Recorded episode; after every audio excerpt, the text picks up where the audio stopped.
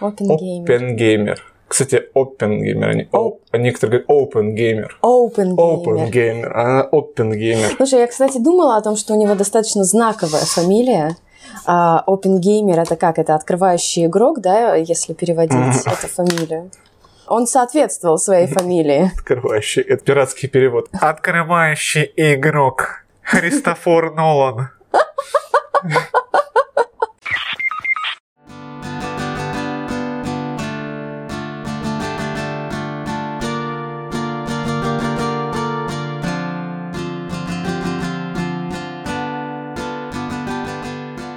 Друзья, всем привет! С вами подкаст «Нолан головного мозга». Подкаст, где мы находим для вас интересные фильмы, сериалы и аниме и делимся впечатлениями о них.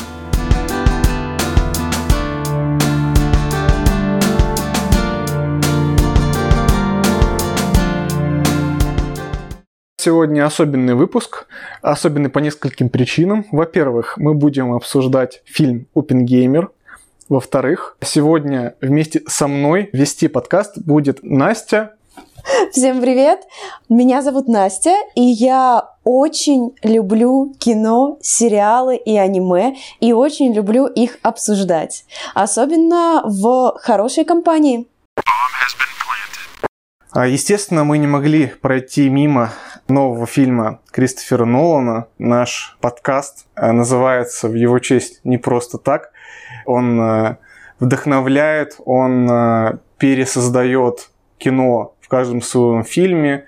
Мы очень долго ждали этот фильм э, в контексте того, что в России он не выходил в кинотеатрах вместе со всеми. Мы традиционно поделим наш выпуск на две части. Первая часть без спойлеров, ну и во второй части мы будем рассказывать все, что думаем. Начинаем.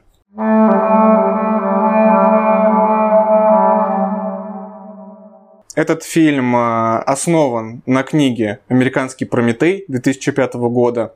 Сюжет рассказывает о жизни э, Роберта Оппенгеймера, известного физика, который, спойлер, был одним из э, тех, кто придумал атомную бомбу В Америке. в Америке. Разработкой занимался он в Америке.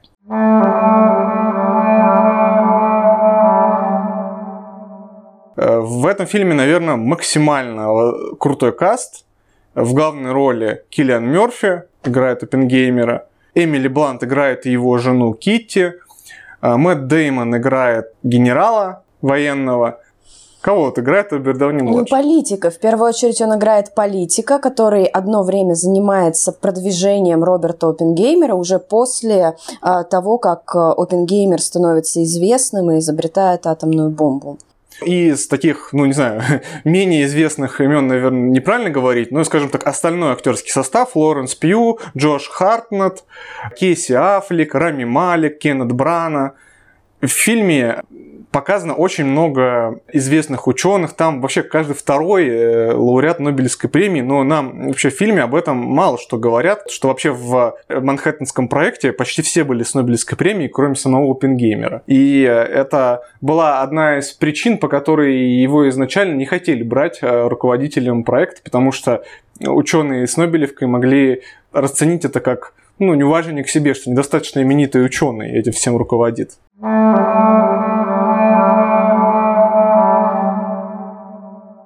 Это первый байопик в карьере Нолана. Байопик, если кто не в курсе, это биографическое кино о ком-либо, ну или о каком-то событии.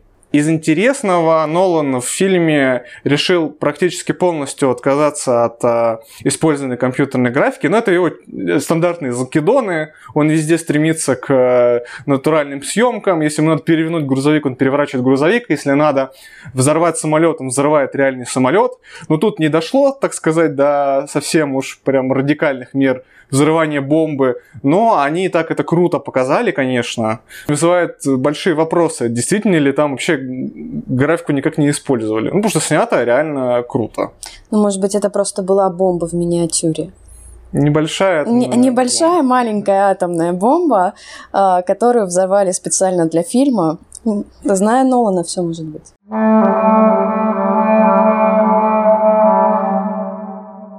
Я практически полностью уверена, что в следующей премии «Оскар» у него будет энное количество номинаций. Я бы поставила на лучшего режиссера, на монтаж, возможно, потому что монтаж здесь просто потрясающий. Естественно, актерская игра Киллиан Мерфи здесь просто прекрасен. А, и, возможно, еще какие-то дополнительные номинации. Я думаю, что лучшая роль второго плана здесь может Роберт Дауни посоревноваться. Ну, забегая вперед, да, у него тоже очень крутая роль. Да. Поэтому я думаю, что номинация точно будет. Ну и лучший фильм, конечно же, лучший ты забыла. Фильм, конечно, фильм. но это я на сладкое Обязательно. Оставила. И фильмы Нолана ни разу не брали лучший фильм, и, и лучший режиссер, по-моему, он ни разу не брал. Поэтому вот тоже интересно, сможет ли он наконец это так этот барьер перепрыгнуть, наконец и взять эту высоту. Ну, это хорошая заявка на высоту. Ну да, безусловно. Хотя его предыдущие фильмы, они, конечно, не менее шедевральные. И тот факт, что он обделен э, наградами киноакадемии, это ну, уже немножко уже начинает напрягать. Это вот как с Ди Каприо, который каждый год, э, каждый новый Оскар, ты просто, ну когда вы дадите Оскар Ди Каприо? Как бы э, одну несправедливость уже устранили, уже пора наконец-то уже с Ноланом как бы все ему отдать должное. Реально, такие фильмы выходят очень редко. И понятное дело, что я еще не знаю весь там шорт-лист, кто будет соревноваться. Фильмы, они все хорошие, скажем так. Все, что там попадает в шорт-лист, как правило, там неплохие фильмы, ну, за, за некоторыми исключениями. Например, вспомните церемонию, где La La Land не выиграл и выиграл другой фильм. Ну, это вот. было совсем, да. Поэтому верим, надеемся. Ну, конечно же, нас как зрителей очень впечатляет такое кино, и сразу же хочется там броситься к комментариям и сказать, что вот Киллиану Мерфи Оскар, Нолану Оскар, фильму Оскар. Не без этого. А учитывая, что мы фанаты, естественно, мы хотим, чтобы у каждого фильма Нолана был Оскар. Да. Ну, чтобы он хотя бы не так долго и мучительно к этому полз, как Леонардо Ди Каприо в «Выжившем».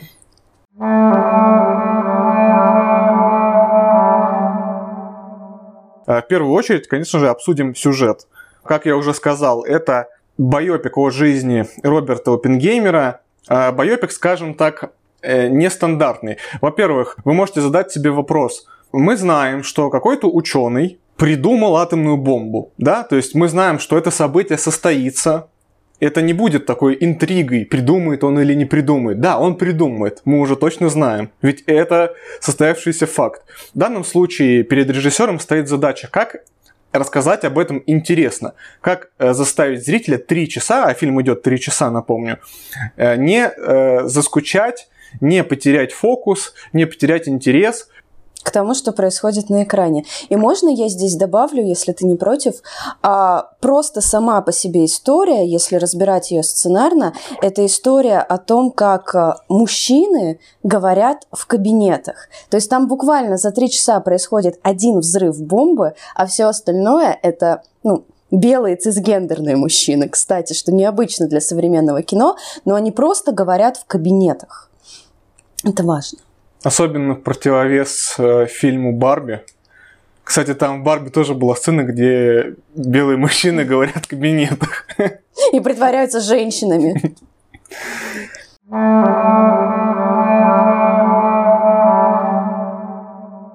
Традиционно у Нолана все нелинейно.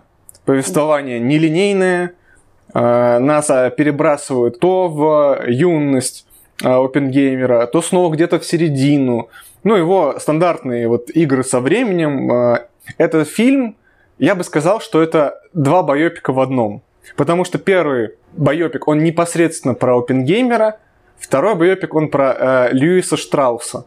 Потому что на самом деле его тут тоже было немало. Он являлся значимой фигурой в э, политике того времени, в науке того времени, ну и в жизни опенгеймера. Поэтому, рассказывая о Опенгеймере, много рассказали и о Штраусе. Само повествование, оно вообще выглядит немного странным. Поначалу я посмотрел фильм два раза. И при первом просмотре я немножко запутался. Вот немножко запутался. Нам показывают э, сцену, где Оппенгеймер знакомится со Штраусом. Там, кстати, иногда, а, значит, черно-белые э, съемки идут, потом снова цветные, потом черно-белые.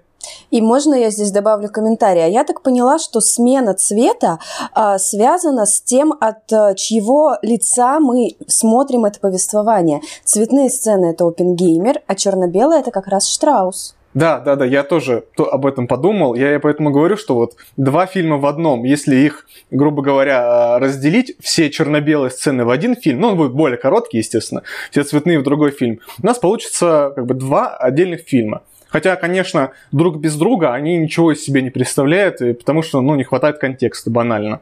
С точки зрения сюжета, опять же, немножко сейчас мы отвлекаемся, отвлекаемся, потому что хочется очень много сказать о фильме, но а, вот вернусь к основной конве.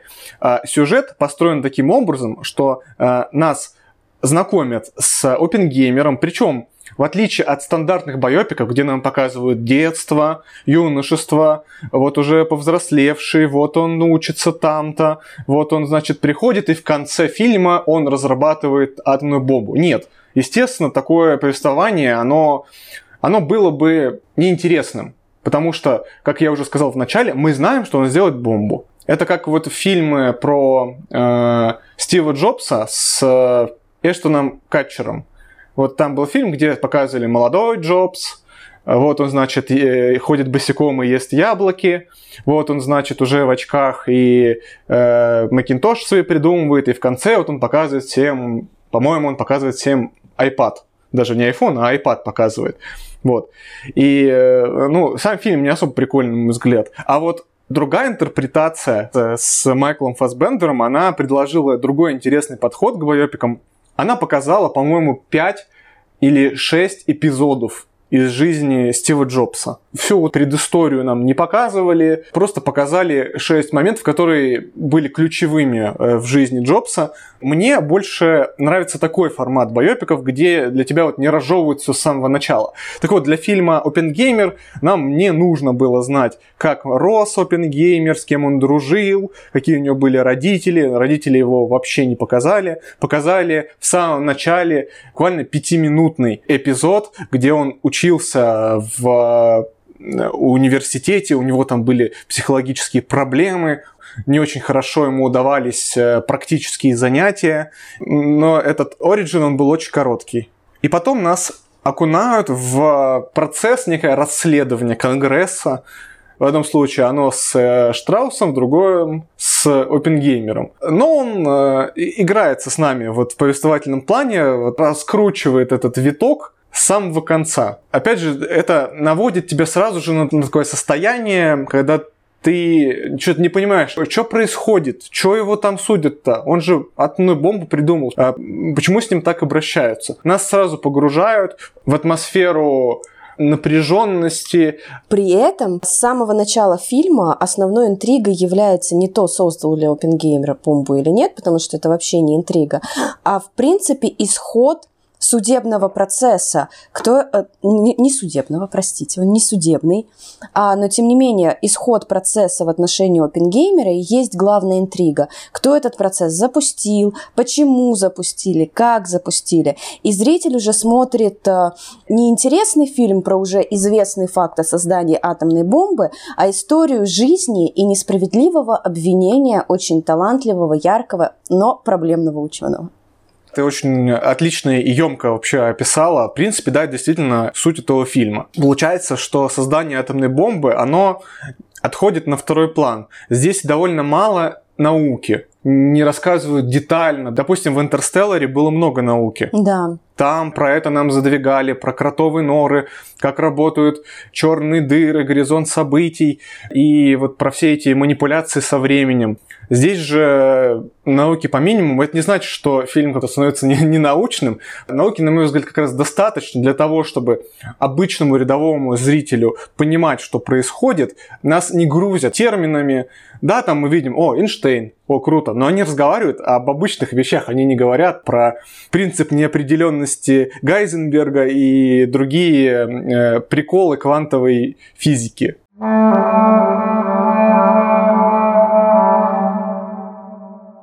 Если мы говорим про сюжет и про то, как строился сюжет, Сережа уже об этом рассказал очень много, но вот э, а, с точки зрения того, как э, повествование, с одной стороны, сжато, а с другой стороны, а, достаточно. В чем, в принципе, проблема очень многих байопиков? Это либо излишняя детализация, прям вот с детства а, родился, умер со всеми точками в жизни, либо, наоборот, слишком большая сжатость, когда нам выдают факт, факт, факт, факт, факт друг за другом а, без какой-либо эмоциональной подоплеки. Здесь же Нолан очень четко выдержал баланс. Зрителю дается сцена, очень короткая, очень сжатая, но при этом достаточная для того, чтобы понимать, а что, собственно, происходит, какой герой появляется в жизни опенгеймера, зачем он там нужен, как развиваются их отношения. И при этом сохраняется эмоциональная привязка опенгеймера к каждому человеку в его жизни, и Нолан не скупится на сцены выражения эмоций, а, как опенгеймера, так и других героев этой истории, и на выражение их взаимоотношений, э, того, что происходит в этих отношениях. Это очень важно для того, чтобы зритель как раз эмоционально прочувствовал эту историю, и эту историю можно было интересно смотреть. Вот здесь выдержан тот самый баланс байопика, а, когда все четко, структурировано, и только то, что нужно для понимания зрителям непосредственно этой картины, да, этого фильма. И я добавлю, что в фильме очень много крупных планов. Нам вот постоянно показывают крупное лицо Киллиана Мерфи, где он таким страдающим взглядом смотрит куда-то там вперед, в пустоту. Нам показывают часто крупным планом э, Роберта Дауни-младшего, который, кстати, не знаю, это его грим или это он уже реально настолько постарел, потому что, ну, прям вот он уже видно, что староват, такие морщины уже глубокие это, как ты уже сказал, дополнительно подчеркивает вот эту эмоциональную составляющую. Мы видим, как работает их мимика, вот, потому что тот же Опенгеймер, он в фильме, мне кажется, почти не улыбается. Он в основном погружен в, в себя, в это состояние уныния, состояние неопределенности, непонимания. То, что он делает, это вообще хорошо, это правильно, это сделает мир лучше. И вот эти постоянные терзания, они очень круто передаются Киллиану Мерфи. Мне кажется, что основная заслуга актера в данном случае в передаче на уровне мимики, поведения, этой обреченности и того бремени, которое легло на Опенгеймера, той кармической задачи, которая перед ним стоит, а, передать это без слов, без а, каких-то диалогов, да, передавать это на интуитивном уровне в каждом кадре, в каждой сцене, вот это Киллиану Мерфи удалось на 100%, поэтому я невероятно восхищен его актерской работой. И здесь не только Киллиан Мерфи играет так. В принципе, весь фильм построен а, на том, что актеры именно своей игрой рассказывают нам историю, при том, что говорить они при этом могут совершенно другие вещи. Но мы понимаем а, подоплеку, мы понимаем, что они имеют в виду. Так играет Киллиан Мерфи, а, также примерно играет его жена, по-моему, Мэтт Деймон также играет, а, Джордж Хартнет также играет. Мне безумно нравится сцена в конце конце с Джошем Хартнетом, а, когда он приходит в суд дать показания против Опенгеймера, но вот мне говорят, что сейчас нельзя говорить спойлеры, поэтому мы это вырежем. Но он без слов показывает а, свое отношение буквально за 10 секунд. Э, так хорошо, да? Так работает. Буквально за 10 секунд э, он э, показывает, как меняется решение его героя на совершенно противоположное. При этом ни он, ни другие участники этой сцены не произносят абсолютно никакого слова. Это прекрасная актерская игра, это прекрасный сценарий, и так, собственно, построен весь Опенгеймер, э, и все актеры справляются со своей задачей. Если уж мы начали говорить про актерскую игру, я бы хотел, хотела отдельно сказать про Кейси Африка. Вот Киллиан Мерфи прекрасен, божественен и так далее. Но, честно, я бы очень сильно удивилась, если бы Киллиан Мерфи сыграл плохо. Но а, вот Кейси Аффлек для меня в этом фильме был настоящей неожиданностью. Я привыкла его видеть в роли хороших парней. Здесь же он появляется в роли а, такого немножко отбитого как, а, ФСБшника, а, который готов для достижения своих целей на все. Он готов убивать людей, он готов их пытать. И Кейси Аффлек, просто появляясь на экране, сразу передает эту атмосферу. Он устрашающий, от него исходит аура э, вот такого стереотипного нациста из э, концлагеря, при том, что он э, американец, вроде как достаточно неплохой военный, дослужившийся э, до высоких чинов. Тем не менее, он вот передает эту устрашающую, угрожающую ауру и ауру опасности, и ауру некой вот такой отбитости и проблем с психикой.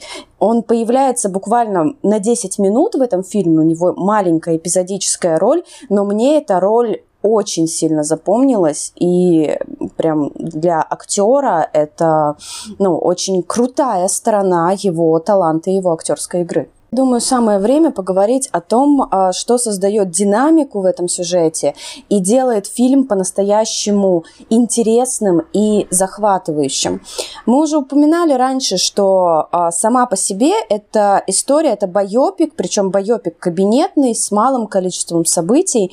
А, при этом он достаточно сжатый, и в нем представлены только основные вещи, необходимые для понимания истории Опенгеймера. При этом Основная интрига все-таки в том, как закончится суд. Это также создает динамику, делает фильм интересным. Но помимо этого, также э, фильм отличается очень классным видеорядом и классными визуальными эффектами. Сцены короткие, динамичные. Камера практически не стоит на одном месте. Она либо передвигается внутри сцены, а, либо, если камера статична, а, в сцене присутствует съемка с разных ракурсов, и ракурсы постоянно меняются. Также есть накладка одних сцен на другие когда там, ну, условно, идет одна сцена и идет звук из совершенно другой сцены, рассказ майора Гроувза, например, про а, героя а, Бориса Пэша и так далее. То есть а, съемка по-настоящему динамичная. Есть э, дополнительные визуальные эффекты, есть эффект, который показывает э, паническую атаку опенгеймера. В этот, в этот момент меняется и свет, и звук, и камера начинает дергаться а, и так далее. В общем, а здесь Нолан уходит на какой-то новый уровень повествование, повествование не словами, не через диалоги героев и не, не через вот что-то такое а, связанное со сценарием. Здесь именно проделана очень глубокая и очень точная работа с видеорядом для того, чтобы этот видеоряд захватывал внимание зрителя, цеплял его, а, чтобы зритель не мог оторваться от экрана, потому что даже на секунду отвернуться отвернувшись от экрана, есть риск потерять нить повествования и не понять следующую сцену. Также фильм очень четко выверен а, по динамике не только внутри сцен, но и а, по динамике всего повествования. История волнообразна.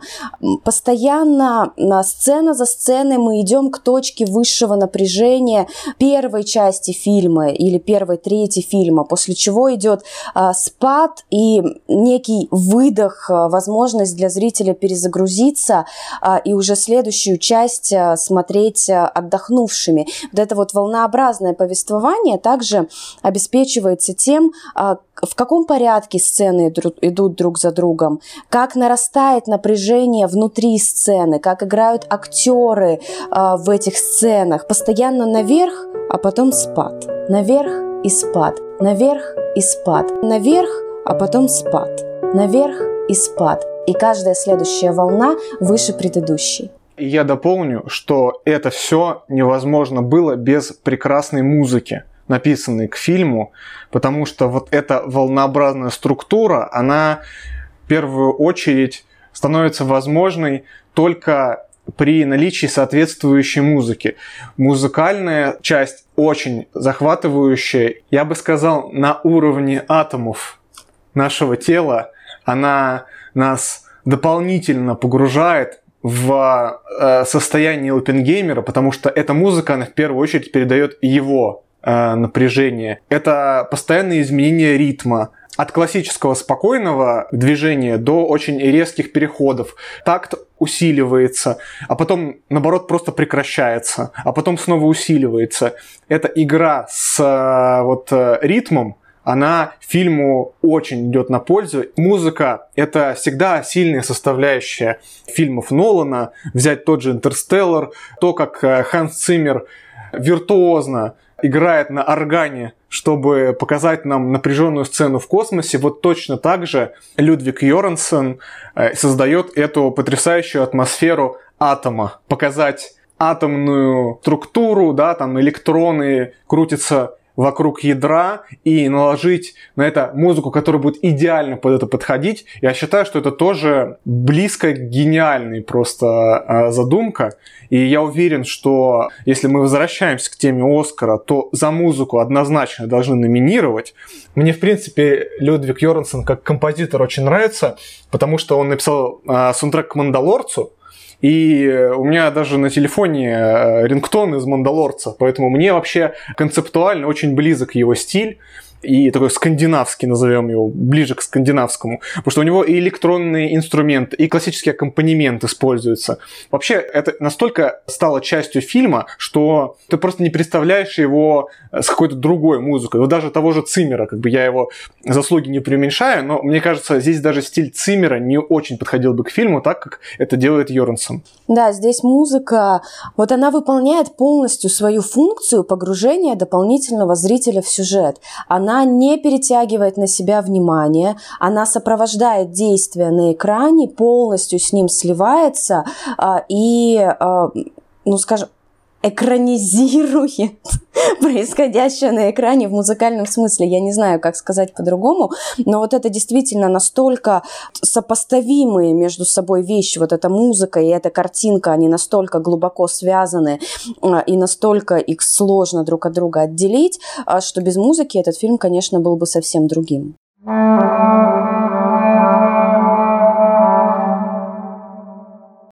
Наша часть без спойлеров здесь заканчивается. Если вы фильм не смотрели, то сходите на него, либо принимайте на себя риски, услышать сейчас спойлеры. Дальше мы снимаем с себя все ограничения и будем рассказывать о фильме целиком.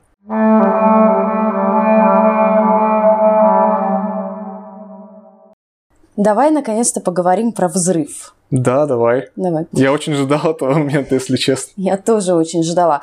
Взрыв – это просто потрясающая вещь. Нет, нет, ну не в целом, я сейчас не в целом про взрывы, я конкретно про то, как снят взрыв в этом фильме. У меня просто слов нет. И у меня нет слов для того, чтобы выразить свой восторг. То есть, во-первых, вся подводка к взрыву, то, как создается напряжение, как создается нервозность э, у персонажей внутри этих сцен. Переключение камеры, чем ближе к взрыву, тем чаще и чаще сменяется кадр. Вот это вот постепенное ускорение, нервозность персонажей, как прекрасно отыграли актеры, это просто отдельный респект. И сам взрыв, когда а сначала идет картинка, нет никакого звука, просто картинка взрыва и тишина. И в этой тишине нет ни музыки, ничего, просто дыхание актеров. И вот такое чувство... Да-да-да, кстати, вот важный момент, что там было только дыхание актеров. Тоже казалось бы, да, почему именно оно? Тебя, можно сказать, томили к моменту взрыва, и сцена, как они готовятся, они сначала сомневаются, может плохая погода, может отменим, но если отменим, то все, мы же уже подписались под эти сроки, нельзя отменять, там Поздамская конференция, там уже Сталин ждет уже какой-то инфы про это. шанса потерпеть неудачу у них нет. Это билет в один конец. Надо, чтобы все проходило успешно. А тут еще они провели тесты дополнительные перед этим, и выяснилось, что у них это плазия, или как это называется, что-то не так сработало. Они такие, блин, ну, возможно, значит, э, ничего не получится. И начали эти ставки делать, что давай все-таки я ставлю свою зарплату против 10 баксов, что э, бомба взорвется пошел дождь. Опенгеймер на опыте такой, я тут жил, утром все пройдет, здесь такая местность, здесь такой климат. Он каждый раз это говорил. Да, момент взрыва, ты вот думаешь, вот какой бы ход такой придумать, можно показать взрыв со звуком. Круто будет, безусловно. Взрыв это всегда очень эпичный, очень э, яркие сцены, но какой же гениальный ход убрать вообще весь звук и оставить только твое, не твое, точнее, а то, как там дышит Киллиан Мерфи. Да, и мне кажется, что вот как раз э, этот ход и передает внутреннее состояние героя в этот момент, потому что все, мир остановился. Он шел к этой секунде энное количество лет. Он потратил кучу нервов. Это, наверное, самое большое достижение его жизни. И вот он здесь. И в этот момент действительно для него останавливается все в эту секунду. Все замирает, весь мир замирает, и остается только картинка, и остается действительно только его дыхание. И вот вместе с тем, как э, цепенеет актер в этот момент, цепенеет и зритель. Потому что у меня тоже было чувство, что все, все остановилось, я где-то в вакууме, и только вот на экране у меня взрывается эта бомба. А потом добавляется звук, все, взрыв, люди начинают говорить, все начинают бегать, и все, и становится понятно, все, этот момент прошел, и мир двинулся дальше. И дальше уже будет что-то другое, что-то новое. Сцена, где Опенгеймер толкает речь. Я про нее тоже хочу отдельно поговорить. Можно позже. Ну давай, хорошо, давай сейчас тогда сразу давай, же обсудим. Хорошо, сразу про это. тоже вообще эта сцена, просто сразу скажу свои впечатления, это тоже отдельный вид искусства. Да, вот как раз это та сцена, где э, герой, выходя перед толпой людей, говорит им одно, поздравляя там с успешным испытанием ядерной бомбы и так далее, э, но при этом настроение у сцены совершенно другое, и актер отыгрывает ее по-другому. Вот именно в этой сцене у него начинается э, паника, его, он начинает понимать, что он, собственно, сделал, что он изобрел и чем это чревато, и у него начинается паника, и это выражено как раз в в аудиоэффектах, то, как э, зрители хлопают и топают, встречая опенгеймера, звучит не торжественно. Это звучит устрашающе и угрожающе. Кстати говоря, вот топот зрителей это же начало фильма да, было. Да, да. Тоже он... очень важный момент. То есть нам слегка спойлернули этим топотом, что вот это тот кульминационный момент. Этот топот его преследует потом. Мы понимаем, что он будет потом э, ему мерещиться практически везде. То, как снят этот зал, там сочетание красного и черного цветов, эти красные лица людей, все улыбаются, все празднуют, торжествуют, но их лица выглядят как оскалившиеся, ужасающая сцена, она не торжественная. Ну да, вот это слоумо, в котором да. он подходит к, там, к кафедре, чтобы э, рассказать там об успехе, и крупный план, где задний фон начинает дрожать. Вот это вот эффект, о котором да. ты уже говорила. Да, и то, что происходит дальше, а, вот эта игра со светом, когда Киллиан Мерфи говорит свою речь, там постепенно а, свет становится все ярче, ярче и ярче, ему начинает мерещиться этот ядерный взрыв, и что а, люди, с которыми он разговаривает сейчас, начнут умирать как вот от взрыва mm-hmm. ядерной бомбы, и в какой-то момент он, в принципе, вместо зала полного людей видит э, пепелище, просто зал, покрытый прахом этих людей. Там еще сначала э, на какой-то момент зал просто опустел, типа да. вот эта вспышка, и зал пустой. Да. Кстати, интересный момент. Показывали девушку, у которой на лице отслаиваться кожа начала, да, понятно, явный амаш к тому, что да. результат ядерного взрыва, это дочь Кристофера Нолана была. Это было такое камео. Дал Она, ей лучшую роль. Лучшая роль, да. Папа года. Прекрасно. К чему мы это все? К тому, что визуальные эффекты в этом фильме и то, как Нолан их использует для того, чтобы передать внутреннее состояние персонажей, там, местами свое отношение к истории, это просто гениально. То есть не говорить, что происходит, а показывать. Для этого же и создано было кино.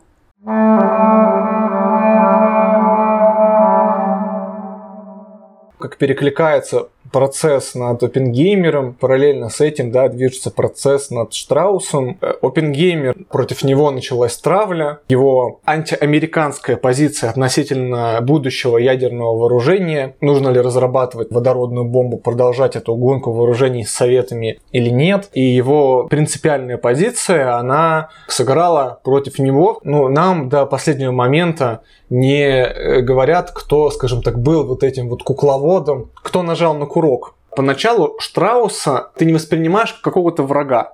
Если ты не знаешь историю Пингеймера, да, заранее, если ты не читал, там не, не читал про него книжек, не читал биографии, не смотрел даже страничку на Википедии и так далее, то ты не знаешь про этого Штрауса ничего. Э, я не знал. И он скорее выступал в роли защитника Опенгеймера.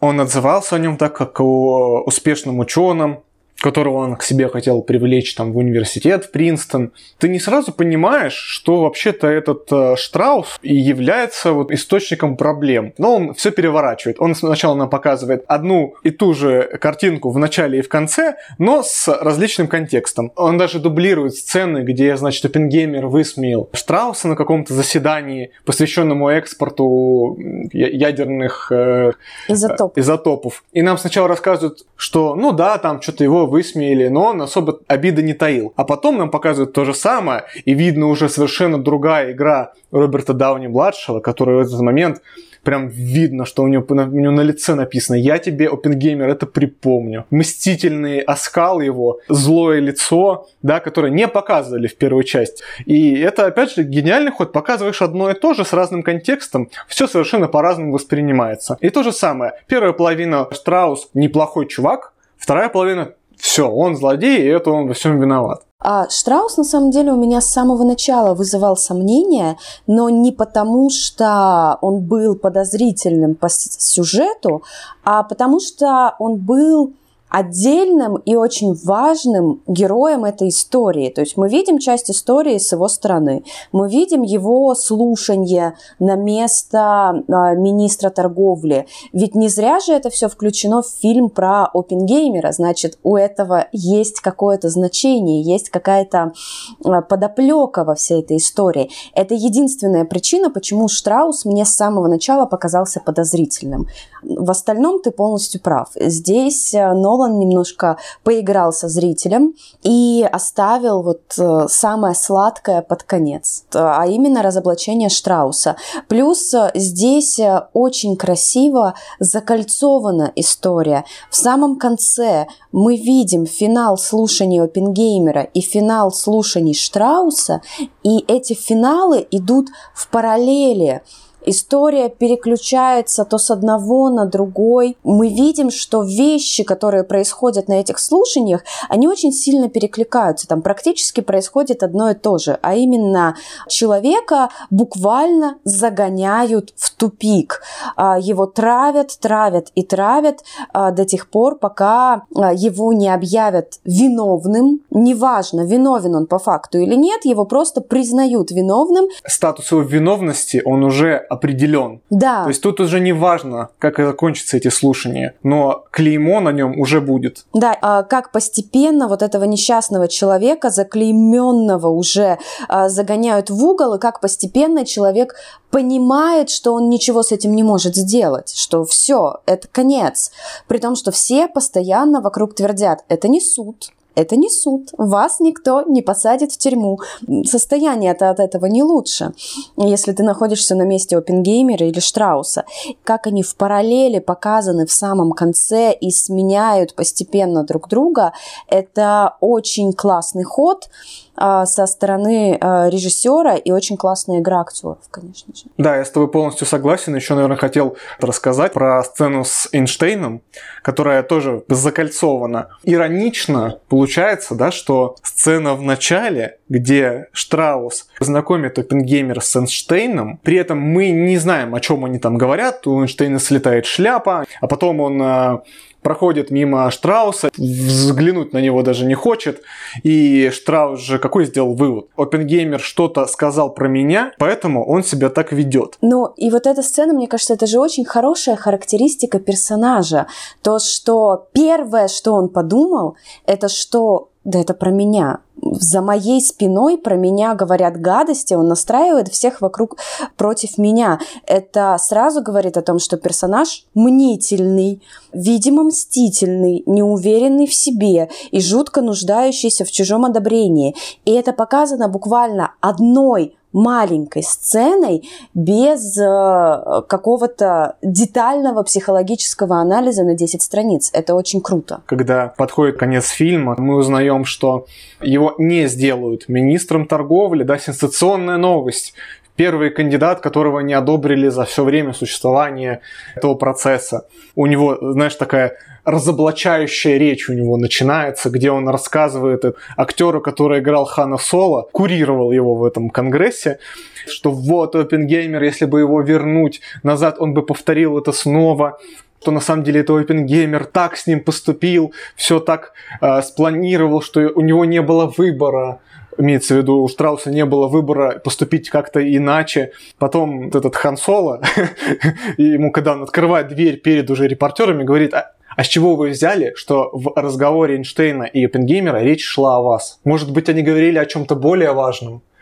И это мне очень понравилось. Да, да. Ну и действительно мы потом видим эту сцену и понимаем, что говорили они вообще даже близко не о Штраусе. Мне кажется, Оппенгеймер в принципе очень мало задумывался о Штраусе и в целом о других да. людях. Вообще, по ходу фильма его вот наивность удивляет. Такой умный человек, такой гений своего времени, Ему даже Лоуренс говорил, что ты э, смотришь только на себя и совершенно не видишь за своей фигурой, что ты там интересен спецслужбам и так далее, а ты ведешь себя, расходишь на эти фотки этих коммунистов, организуешь протесты э, в университете. Кстати, э, я читал, что то, что за Оппенгеймером очень много следили со времен еще до, э, до Манхэттенского проекта, со времен его сходах с коммунистами, слежка уже началась тогда и не прекращалась даже спустя годы после того, как допуск э, уже закрыли, слежка не прекращалась. И он является одной из самых хорошо изученных фигур с точки зрения спецслужб вообще за все время. То есть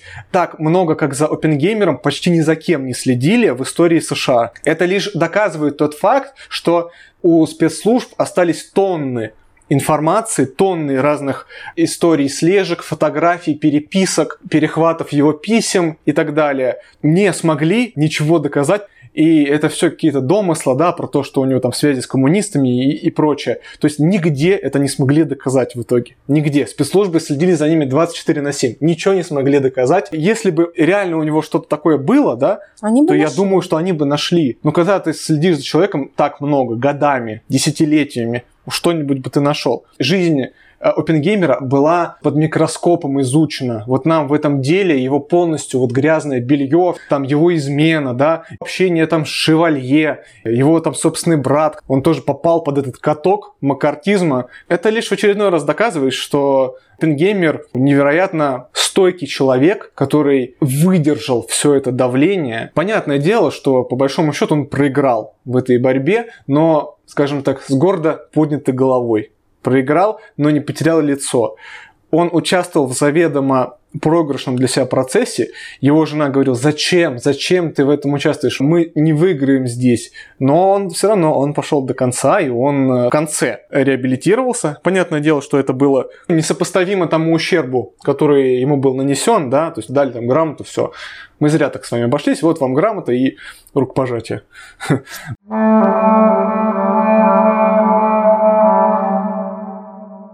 А как ты думаешь все-таки, почему Оппенгеймер выступал против создания водородной бомбы и что он думал в итоге про создание ядерной бомбы. Пожалел он об этом, не пожалел, раскаялся, не раскаялся.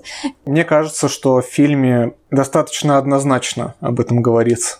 Почему? Он был против водородной бомбы. Ну, понятно почему. Они изначально разрабатывали ядерную бомбу потому что боялись, что нацисты опередят их. Когда стало понятно, что с немцами все, нужно уже дальше соревноваться с СССР и так далее, поэтому разработки атомной бомбы не прекращались. Отказ от создания водородной бомбы – это лишь э, его опасение, что это гонка ради гонки. Придумали оружие, которое способно закончить любые войны. Ну, говорят, нет, нужна супербомба.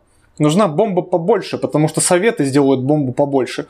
И он в целом был против этой концепции. В каком направлении нужно двигаться, это создавать международное регулирование. С его точки зрения, в той ситуации, в которой они находились, это наилучший вариант. Не создавать бомбу в принципе, никто бы с ним не согласился. Это было бы слишком антипатриотично на тот момент. С точки зрения ученых, это же вау, сверхзадача. Сделать атомную бомбу, опередить Э, немцев в э, разработке. Это же мега крутой проект, который вкладывает государство миллиарды долларов. Поэтому как ученый он э, был готов этим заниматься, как и любой ученый. Плюс он понимал, что да, даже если он откажется, это сделает кто-то другой. А я бы не сказала, что здесь мотивы Опенгеймера настолько очевидны. Мне кажется, что в том, что Штраус говорил в самом конце про Опенгеймера, есть здравое зерно. И я считала частично Опенгеймера геймера также.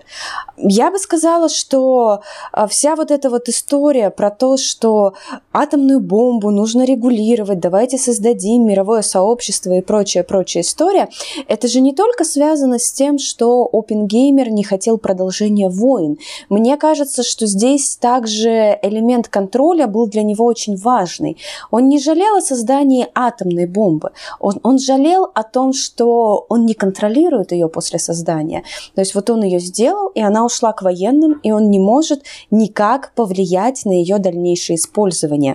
Я увидела в нем именно это, создателя атомной бомбы, который хотел бы контролировать ее и дальше, и не отдавать ее в чужие руки.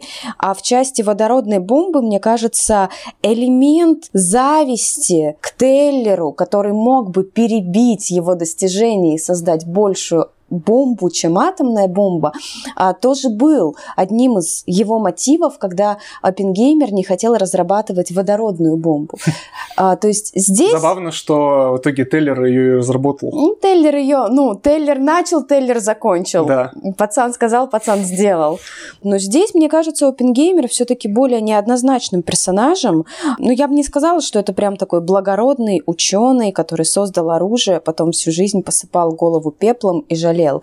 Нет, это ученый, который создал оружие, удовлетворил свои амбиции и жалел о том, что потерял над этим оружием контроль, и также жалел над тем, что кто-то может создать э, дубину побольше. Хочешь сказать, что у него были, скажем, такие личные амбиции да. относительно атомной бомбы и ее дальнейшего использования, но у меня не сложилось такого мнения, так он и не имел контроля, это была не его игрушка изначально. Он-то как ремесленник такой такой со стороны. И буквально на следующий день после создания бомбы все, он такой, спасибо, здесь ваша работа закончена, мы вам благодарны за службу, это игрушка государства. То есть, понимаешь, если бы он сказал, я хочу разрабатывать водородную бомбу, давайте продолжать, я останусь в Лос-Аламосе, чем не контроль? Продолжал бы, то у него была бы и атомная, и водородная бомба, он бы все вместе это разработал. Он же, наоборот, не пошел на поводу у большинства политиков и военных. Мне кажется, что если бы его изначальной целью были вот эти личные амбиции, он бы не выпиливался из этого проекта. А так он, он совсем все потерял. То есть там было понятно, что его авторитет, он рано или поздно закончится, и рано или поздно его просто прикроют. Я думаю, что он, он это понимал. Не знаю, мне кажется, мы сейчас уже не узнаем, чем руководствовался Роберт Оппенгеймер, но примечательно, что Киллиан Мерфи смог передать Но мы узнаем, и чем, то, чем и руководствовался то. Киллиан Мерфи. Именно так. Ведь сумел же Киллиан Мерфи сыграть так, что мы с тобой сейчас об этом говорил? Сумел. Это очень большой плюс актер. Слушай, ну как и во всех фильмах Нолана, нам оставляют такое вот окно для размышлений, да, там сон это ли, или не сон, да, да. Э, встретит ли МакКонахи Энн Хэтэуэй в конце или не встретит, действительно ли были кристально чистыми намерения Опенгеймера или нет.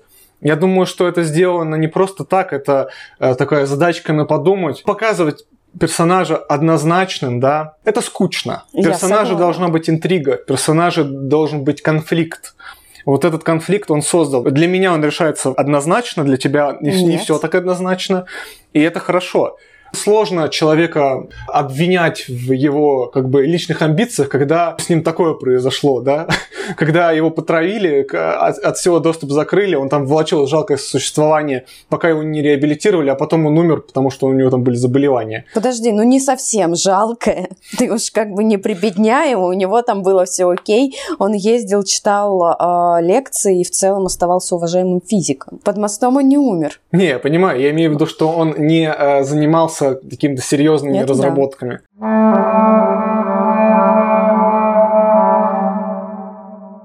Все это время мы хвалим опенгеймера, хочется тоже внести какой-то конфликт. Не может же этот фильм быть настолько идеальным. Восемь с половиной на кинопоиске у него рейтинг. Он кому-то не понравился. Я вот ходил на него два раза, и второй раз за мной сидела пара, девушка с парнем, и девушка такая, что три часа он будет идти, почему ты мне сразу не сказал?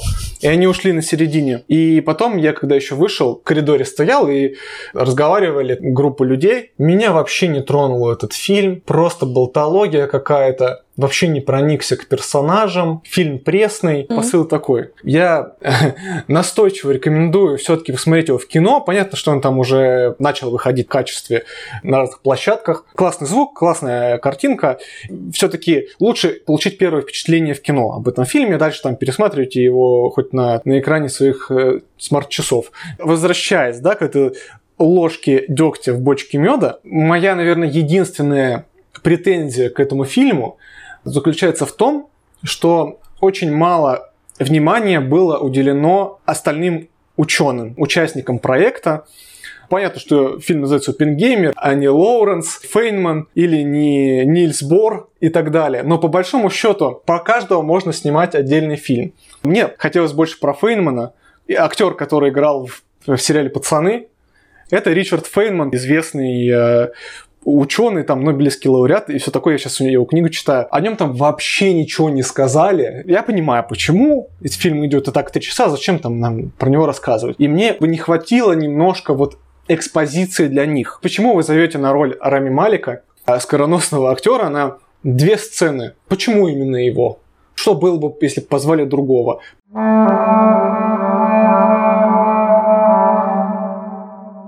И кажется, что на обсуждении Опенгеймера можно закончить. Думаю, вы уже поняли, что, конечно же, мы рекомендуем этот фильм к просмотру. Сто процентов.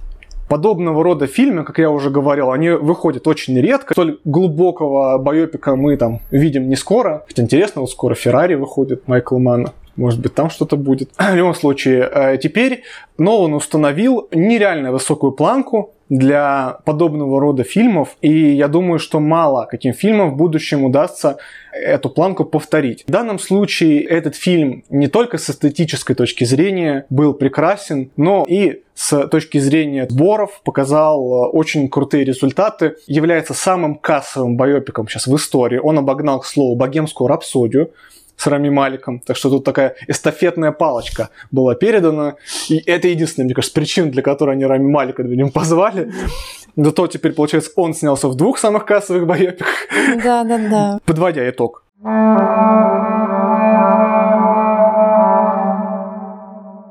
Фильм отличный, сюжет интересный. Можно похвалить работу Нолана и всей съемочной группы, работу актерского состава, потому что Потому что это просто прекрасный фильм, и люди действительно сделали очень классную работу, которую, ну, не всем под силам сделать, не всем под силам сыграть так, как сыграл Киллиан Мерфи и остальные а, актеры. Вернее, не только фильме. лишь всем не только лишь всем. Мало кому под силу. Ну, это. мало кому. Это действительно мало кому под силу.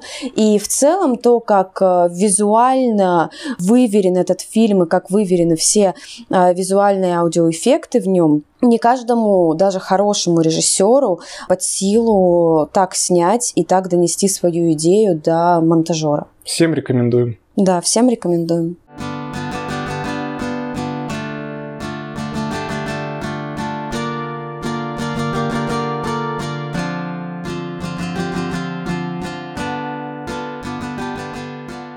С вами был подкаст «Нолан головного мозга». Ставьте лайки и подписывайтесь на нас в Яндекс Музыке и Apple подкастах. Также заходите в наш телеграм-канал. Всем пока! Всем пока!